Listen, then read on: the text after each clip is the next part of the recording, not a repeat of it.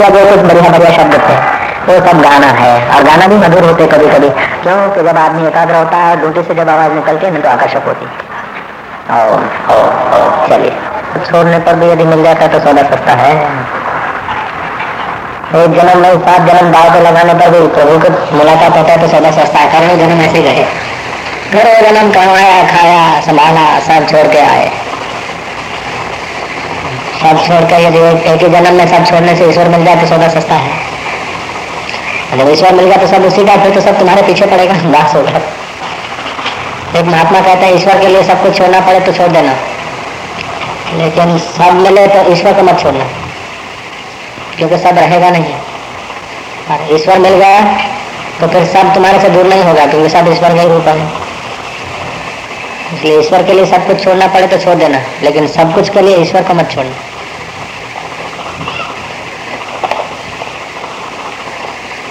लोग ईश्वर को छोड़ देते, परीक्षा को पकड़ते।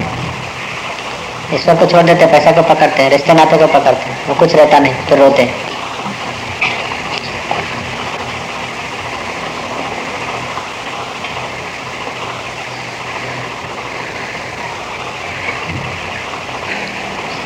रोज में जो है ना, भक्ति पनपती है। अनुकूलता में तो भोग पनपता है, प्रतिकूलता में योग पनपता है। चौ सतना मजी का सत्संग अब दासो बारी अच्छी भाई भाग्य की बात है, लेकिन फिर श्रद्धावान होना बड़ा कठिन। श्रद्धालु जो है। तो करो वो करो, श्रद्धा को तीर्थों में और जलाशयों में, मंदिरों में पूरा कर देते हैं। तो अच्छे, लेकिन जिनके श्रद्धा तीर्थों में मंदिरों तक है, उनसे तो वो ऊँचे हैं कि जिनकी श्रद्धा सत्संग में है। करोड़ों करोड़ों आदमी जो नहीं सुन सकते हैं। करोड़ों करोड़ों श्रद्धालु जो आत्मा ज्ञान नहीं सुन सकते आत्मा परमात्मा की चर्चा नहीं समझ सकते, नहीं सुन सकते। उन सबसे हम ज़्यादा भागशाली हैं अपन लोग परमात्मा की चर्चा सुन सकते हैं, सत्संग सुन सकते हैं। तीर्थों का स्नान तो नहीं, लेकिन सत्संग का स्नान करते हैं। तीर्थ में जाए तो बह जाने का भय रहेगा, सर्दी लगने का भय, जेब कटने का भय, बीमार होने का भय। लेकिन सत्संग के तीर्थ में जाए तो न जेब कटेगा, न सर्दी होगा, न बीमार होगा। इसलिए सत्संग महातीर्थ है। सत्संग महातीर्थ। दो प्रकार के तीर्थ होते हैं, एक स्थावर, दूसरे जंगम। गंगा, यमुना, नर्मदा, सरस्वती, ये सब स्थावर है। वहाँ जाओ। डुबकी मारो। अब यहाँ उसमें डुबकी मारेगा तो उसको पुण्य नहीं होगा। जल तो शीतल लगेगा पुण्य नहीं होगा, क्योंकि भावना चाहिए दूसरे होते हैं जंगम स्थित। स्थावर माने एक जगह ठहरे हुए जंगम माने घूमते हुए। संत है जंगम तीर्थ। संत जहाँ होते हैं, वहाँ तीर्थ शुरू हो जाता है। स्थावर तीर्थ में पुण्य होता है, धर्म की प्राप्त होती है, और वहाँ जाना पड़ता है। और जंगम तीर्थ में घूमते रहते हैं। और स्थावर तीर्थ एकादशी पूर्णम ये दिनों में नहाए जाते तो पुण्य ज़्यादा होता। जंगम तीर्थ में जब भी ना हो तभी महापुण्य। और चार प्रकार का लाभ होता है। वहाँ तो केवल धर्म की प्राप्ति होती है। जंगम तीर्थों में धर्म, अर्थ, काम, मोक्ष चारों के द्वार खुलते हैं। इसलिए कभी कहते हैं, तीर्थ नाये एक फल, संत मिले फल चार। सदगुरु मिले अनंत फल कहत कबीर विचार तीर्थ तीर्थ में आने से एक फल होता है, लेकिन सत्संग के तीर्थ में आने से चार फल होता है। तीर्थ नाये, एक फल, संत मिले फल चार। चलो तो करोड़ों करोड़ों मनुष्यों से तो धार्मिक लोग श्रेष्ठ हैं, करोड़ों करोड़ों धार्मिकों से जो तीर्थ में जाते हैं वो श्रेष्ठ हैं। और करोड़ों करोड़ों तीर्थवासियों से जो जो सत्संग के तीर्थ में जाते हैं वो श्रेष्ठ हैं। और सत्संग में जाने वाले दो हज़ारों में से वो श्रेष्ठ हैं जिसको सत्संग के वचन फिर बार बार सुनने को रुचि होती है। श्रवण जाके समुद्र समान है।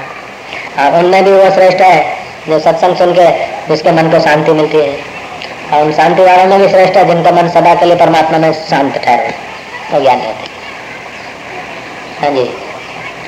तुम्हें संत संग भी सुलभ है, श्रद्धा भी जागृत है। सब चर्चा सुनने की भी उत्सुकता है। बार बार आने की रुचि है। तब तो सावधान होकर जो साधना जो त्याग जो तप जो सेवा जो दान या जो समर्पण कभी करोगे वह शीघ्राति शीघ्र अभी करें।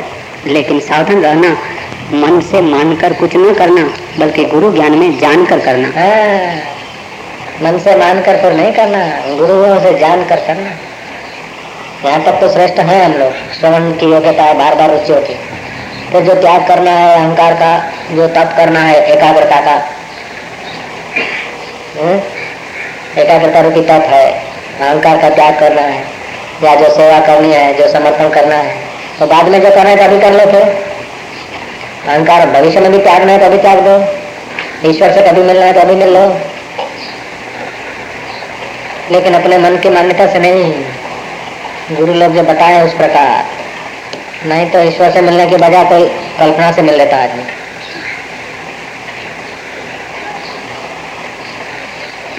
परम गुरु भगवान के वचन है। हम्म। एक समझो था अरे। भाई गारे द्वारा समझो था एक माई। समझो था वामन होता है। तो चर्चा चल रहे थे। तो लंगड़ा आदमी बड़ा लुच्चा होता है। बत्तीस अवगुण होते हैं उसमें लंगड़े। ऐसा चर्चा कर रहे थे। मैं नहीं बोलता, वो लोग चर्चा कर रहे तो दूसरे ने कहा, उसमें तो बत्तीस होते लेकिन काना जो है ना, एक बाज़ार बंद। उसमें अस्सी होते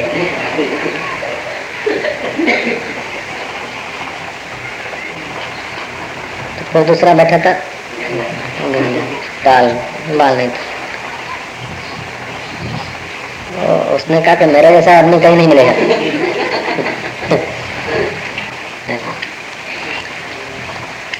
तो कहावत हो गई। बट्टी मंड मंडे में। बट्टी बत्रीस। अस्सी में काणू आयो गंजो सामाणू मेरा नहीं खड़ी मात कही गंजा, ऐसा निकला कि सब चुप हो रहे सत्संगियों की बात नहीं है, उन लोगों की। तो पूरा मांझी आँख वाला बैठा था। बोले, नहीं, तुम तो है। ठीक है, बत्तीस उसमें है, अस्सी उसमें है। तुम में ज़्यादा है, लेकिन हमारे आगे तुम भी कुछ नहीं। कौन था वो? मांजरिया। शेरो दिलो शाह जो मथो पूरो बने जी बात वो बिंदरी बैठी कि जी बिंदरो बदे संदरो का लाभ न पुजे भाई, सब नंद आए हो। चाहो श्री राम डंडल शाह बैठी हुई का। चाहो सतनाम। लेकिन ये सब मानसिक कल्पना और जगत के व्यवहार में माना जाना जाता है। फिर ये जिससे माना जाता है, जाना जाता है, इन दोनों को जो जानता है, उस परमात्मा को जान ले, फिर सब खेल देखेगा। ये सब खिलौने हैं। ये सब कुछ नहीं। कितना भी हो, कितना भी ढेंडा हो, लेकिन आत्मज्ञान के आगे वो सब कुछ नहीं। श्री राम। इसलिए आत्मज्ञान बड़ी चीज़ है। परमात्मा साक्षात्कार बड़ी चीज़ है। माजरी आँख वाला बड़ा नहीं टाले वाला बड़ा नहीं, जो ठिंगू है वो भी बड़ा नहीं। बड़ा तो है परमात्मा, और उसमें जिसका मन शांत हो गया होगा। परमात्मा बड़ा है, परमात्मा में जिसका मन ठहर गया हुआ महात्मा। बस, बाकी तो अपने जैसे लोग सब ठीक। तुलसीदास बोलते मानव देखन में चला, मानव का बड़ा सुकाल। जिसको देखे हृदय ठहरे, उसका भया अकाल।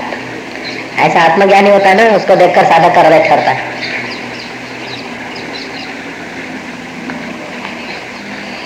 चौसठ नाम साखी। पढ़ो।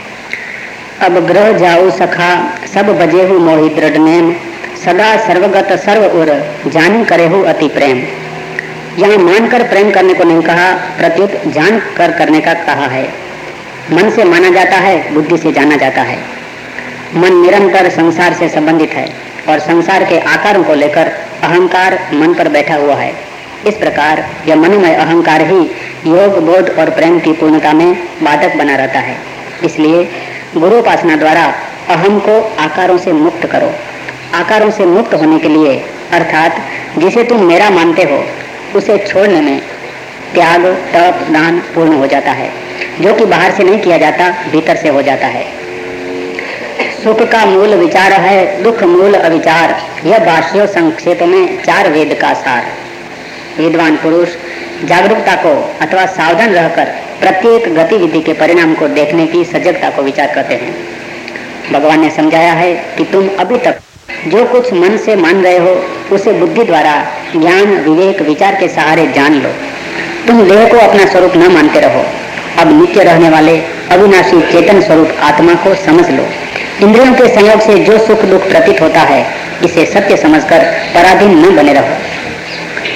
सावधान होकर देखोगे तो समझ में आ जाएगा कि अनुकूलता का सुख सदा नहीं रहता और प्रतिकूलता का दुख भी सदा नहीं रहता। इसलिए ज्ञानवान धीर पुरुष सुख दुख को देखते हुए अपने चेतन स्वरूप में समस्थित रहते हैं। अज्ञानी मूड लोग विचलित हो जाते हैं। जब तुम सुख दुख की सीमा को देखते हुए यह समझ लोगे कि यह सुख भी सदा न रहेगा दुख भी सदा न रहेगा, तभी तुम स्वस्थ रहते हुए मोक्ष के अधिकारी हो जाओगे। अनुकूल वेदनम सुखम, प्रतिकूल वेदनम दुखम। अनुकूल संवेदना होना सुख कहलाता है। प्रतिकूल संवेदना होना दुख कहलाता है। संवेदना होती है मन में। तो जो संवेदना का सुख है, वो भी नहीं ठहरता। और संवेदना का दुख है, वो भी नहीं ठहरता। इसलिए विचारवान उस सुख दुख में चलायमान नहीं होता। घबराता नहीं। आखिर यदि कब तक रहेगा? कितना भी सुख आ जाए दीवार पे लिख दो कि आखिर कब तक? कितना भी दुख आ जाए, प्रतिकूलता आ जाए, दीवार को पढ़ो, आखिर यदि कब तक? तो तुम्हारे चित्त समता में रहेगा। समता में रहेगा तो तुम्हारे चित्त की चप्पलता शांत हो जाएगी। आत्मज्ञान का अधिकारी बन जाएगा। जरा सा दुख आया तो दुखी, सुख आया तो सुखी, इतना तो लालिया मोतिया और कालिया भी जानता है। इतना यदि मनुष्य ने जाना तो उसकी पढ़ाई लिखाई का क्या मतलब? उसके मनुष्य होने का क्या मतलब? दुख आया तो डंडा दिखाया तो लालिया दे दे टांटिया बच्चे। पुछड़ी सीधी दौड़ थे के लिए जलेबी। और जैसा बैठ दिया तो पुछड़ी हिलाता सुख में सुखी, दुख में दुखी। ये लोहे के समान है। आदमी लोहा की जितना कीमत है उसका। दुख में दुखी, सुख में सुखी। लोहे के समान है। सुख में सुखी दुख में भी सुखी। ये सोने के समान है।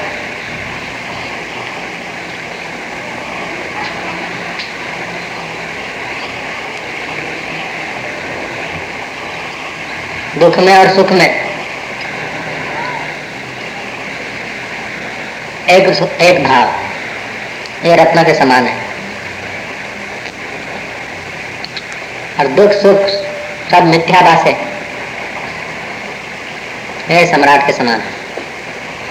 सम्राट के पास कई रतन होते हैं। सोना भी कई होता है। दुख सुख में जो सम है वो सम्राट। दुख में जो सुखी रहे वो सुवर्ण। सुख में तो सुखी सब रह सकते दुख सुख में क्या बात है तो ये आखिरी चीज़ है। चले। तो अनुकूल प्रतिकूल मन का भाव है। बहुत श्रवण करने से मनन होने लगता है। अभी तो जरूर नहीं लगे तो भी सुना हुआ मौके पर जब दुखा जाता है ना परेशानी आती है तो ये विचार मदद देते रक्षा करते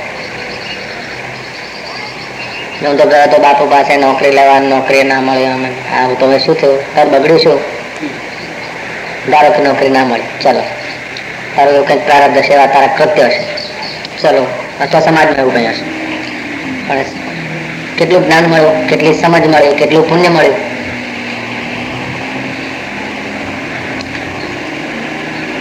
हम लेने गए संतों के पास से नौकरी धंधा और समझो लेट हो रहा है, नहीं मिला तो तो भी कुछ मिल जाता है। ज्ञान मिलता है, सत्संग मिलता है, शांति मिलती है, पुण्य बढ़ता है।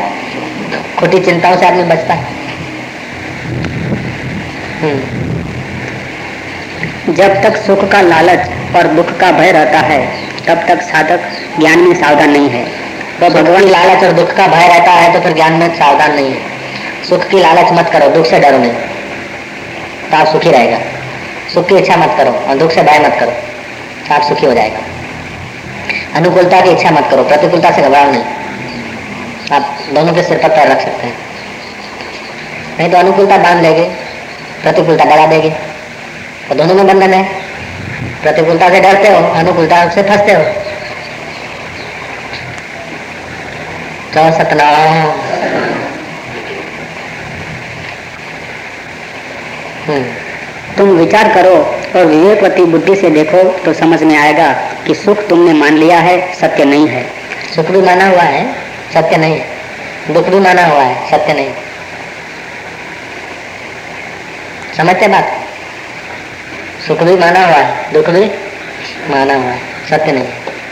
सत्य हो तो सदा रहे, सत्य हो तो सबको हो मेरे मान्यता के विरुद्ध होता है तो दुख, मेरी मान्यता के अनुकूल होता है तो सुख।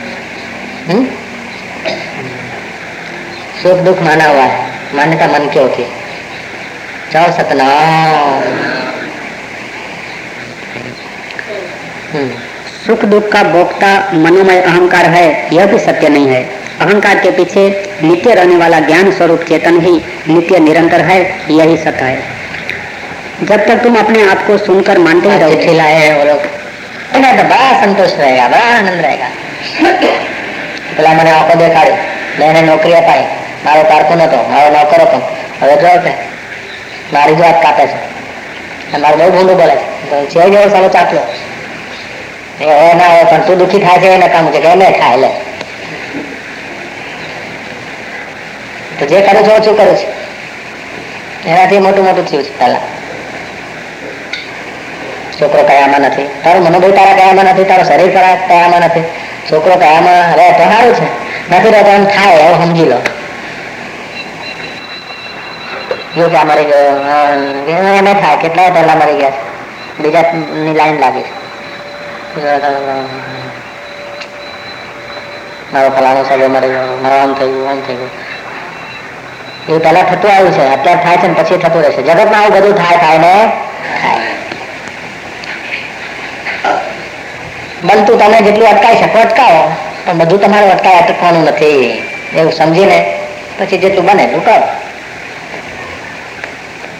दुख क्या है कि अपना आग्रह होता है ईश्वर कुछ करना चाहता है और हम ना आग्रह होता है ऐसा ईश्वर आपका अपमान करना चाहता है अपमान से आपका अहंकार धोएगा पाप धुलेगा और आप मान चाहते तो दुखी हो जाएंगे और ईश्वर आपका अपमान कराता है और आप उसमें सही हो गए तो आपको दुख नहीं होगा इसीलिए संतों का अपमान हो जाता है तो भी प्रसन्न रहते हैं क्यों?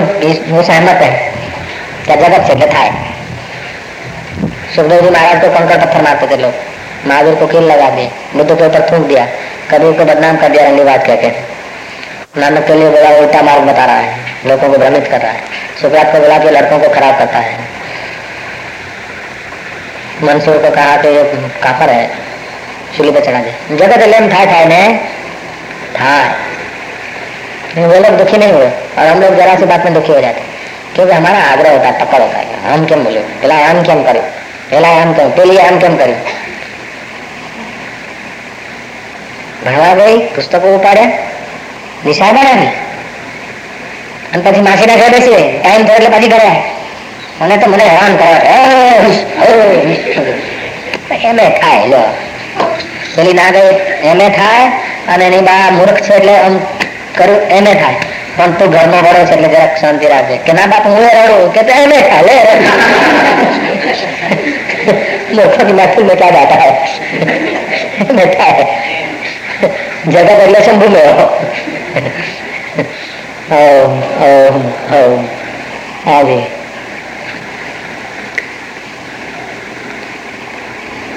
जब तक तुम अपने आप को सुनकर मानते ही रहोगे तब तक आत्मा अज्ञान के रहते। तुम जो कुछ भी पूजा पाठ जप तप व्रत आदि साधना करोगे इससे अहंकार ही प्रसन्न होता रहेगा। पर क्या सुंदर बात है। जब तक तुम अपने को कुछ सुनकर मानोगे तब तक जो कुछ तुम करोगे जप तप पूजा पाठ उससे अहंकार को प्रसन्नता होगी आत्म तृप्ति नहीं होगी। क्या? तुमने सुना है हिंदू है गुजराती है अमुक है अमुक है सुन के अपने को माना है। फिर तुमने अपने धर्म संप्रदाय के अनुसार जो कुछ पुण्य गुण करा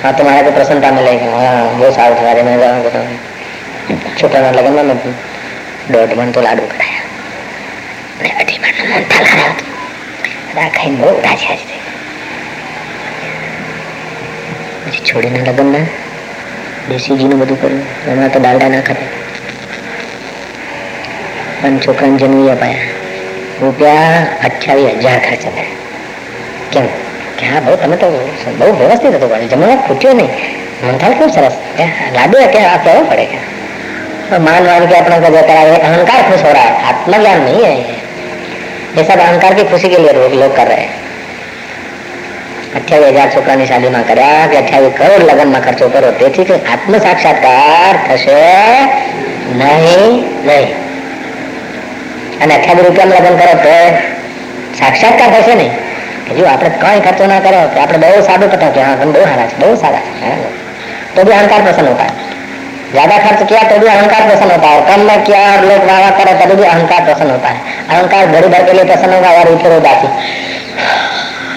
चल बीजू खड़ी थे सौ रुपया हम रख रहे थक गए वाह क्या है अरे अभी तो वाह वाह थी अभी तो खुश थे अभी फिर क्या हो गया एक पल में हंसना एक पल में रोना ऐसा है जीवन का मेला। जीवन का मेला नहीं है, अहंकार का मेला है। अहंकार को लोग जीवन मानते हैं। जीवन तो आत्मा है। आत्मा एक पल में नहीं मस्त हंसता होता ऐसा मन करता है, पल में कुछ, पल में कुछ, ये सब मन। हम गरीब है, हम अमीर है, हम साहूकार है, हम दुखी है, हम सुखी है, ये सुन सुन कर माना है। अपने आत्मा को नहीं जाना इसलिए आत्मा को जानो तो तुम्हारे को सारे ब्रह्मांड दे दिए जाए फिर भी तुम बड़े नहीं होते तुम उतने बड़े और सब कुछ छीन लिया जाए तो भी तुम्हारा कोई घाटा नहीं पड़ता ऐसे तुम हो બધું તમને આપી દો ને તો બી તમે મોટા નથી થતા એ ના છે और सब तुम्हारे से छीन लिया जाए वस्त्र भी छीन लिया जाए लंगोटी भी छीन लिया जाए फिर भी तुम छोटे नहीं होते तुम ऐसी चीज हो आद सत्य जुगात सत्य आदि से तुम सत्य हो आत्मा जुगों से सत्य हो अभी भी सत्य हो बाद में भी सत्य जो भी हले म्हणजे जाती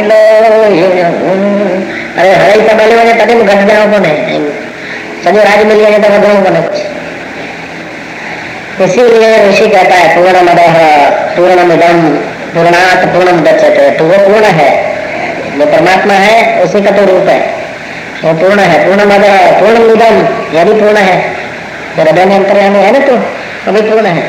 पूर्ण का सब कुछ पूर्ण पूर्ण है।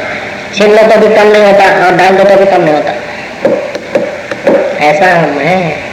लेकिन मानते कि अरे पहला तो सुखी तो हम क्या कभी हो तो तुम सुंदर जो हमारे तो हाँ। बनाने के पास नहीं काम थे? लेकिन ये सब अहंकार को प्रसन्नता होती है, अहंकार को खिन्नता होती है। इसकी प्रसन्नता और खिन्नता को जो आत्मा देख रहा है, वो एक रस है। कभी खुशी आई, कभी गम आया। तो गम आया हो गया, खुशी आई और गई। इन दोनों को देखने वाला तो वही का वही है ना। वही का वही नहीं होता तो पता कैसे चलता कि गम आया है। खुशी आई घाट वाला बाबा को मैंने कहा कि तुम्हारे को साक्षात्कार कैसे हुआ? कहा, मैं काशी में खूब मेहनत किया, मेरे साधु संतों का संग किया फिर गंजोड़ी बंगड़ियों का बीच चक्कर में आ गया उनके लकड़े बकड़े उठा के था शमशान में से दुआ करने के लिए। हम तो श्रद्धा से सेवा करते थे, हमको पुण्य मिल गया। फिर पैदल ही पैदल काशी से हरिद्वार आए और बद्रीनाथ गए पैदल ही पैदल काशी से। देखा कि कहीं चित्त शांत नहीं हो रहा है। फिर सोचा कि जाके कैलाश में शरीर छोड़ दो। वहीं बर्फ़ में गला दो। ऐसे विचार विचार में फिर हरिद्वार में कहीं सत्संग मिल गया। वेदांत का, ब्रह्म ज्ञान का। बस दो वचन सुना, हमारे को तो हो गया। मैं कहता वो गुरु कौन है? बोले, गुरु गुरु तो कोई नहीं था बाकी पहले को इधर वो जो समिति वमिति वाले हैं, उधर एक पंजाबी था। हम लोगों से पूछा कि सत्संग कहाँ होता है? ब्रह्म ज्ञान का, वेदांत का तो कोई बतावे नहीं, कहीं होता ही नहीं था। आज से पचास साल पहले। वो किसी ने कहा कि वहाँ वेदांत का होता है। तो योग वशिष्ठ एक आदमी पढ़ता था और एक बूढ़ा था। वो लेटा लेटा हाथ में घड़ी घड़ी बांधा हुआ, ठाठ माठ से तकिया था। और लेटा लेटा कुछ थोड़ा बोल देता था। तो हमने कहा कि ये क्या सत्संग? इसके सत्संग से हमारे को क्या भगवान मिलेगा? पहले तो ऐसा हुआ? फिर उनके पास जरा बैठा तो लगा कि ये तो अकर्ता भोगता है, सहज जीवन जीने वाले तो मैं बैठा था उनके वचन सुन के तो अपना घड़ियाल बांधी है जब्बा पड़ा है, सलवार पड़ी है, और बूढ़ा पंजाबी मरो हमारा कर रहा है। और तीन आदमी सत्संग सुनने वाले एक पढ़ने वाला, चौथा और पांचवा वो गुरु जी। उधर घाट वाले जाके बैठे। और सुन लिया, तब तो जाना। हो गया था। इसलिए कौन सी घड़ी किसके लिए कितना सौभाग्य देती है, किस जगह से वो कहा नहीं जाता। उस जमाने में भी बड़े बड़े लंबे लंबे लेक्चरबाजी होते होंगे, महामंडलेश्वरों के लेक्चर होते होंगे, वहाँ से कुछ नहीं पाया। बूढ़ा पंजाबी, फुटपाथ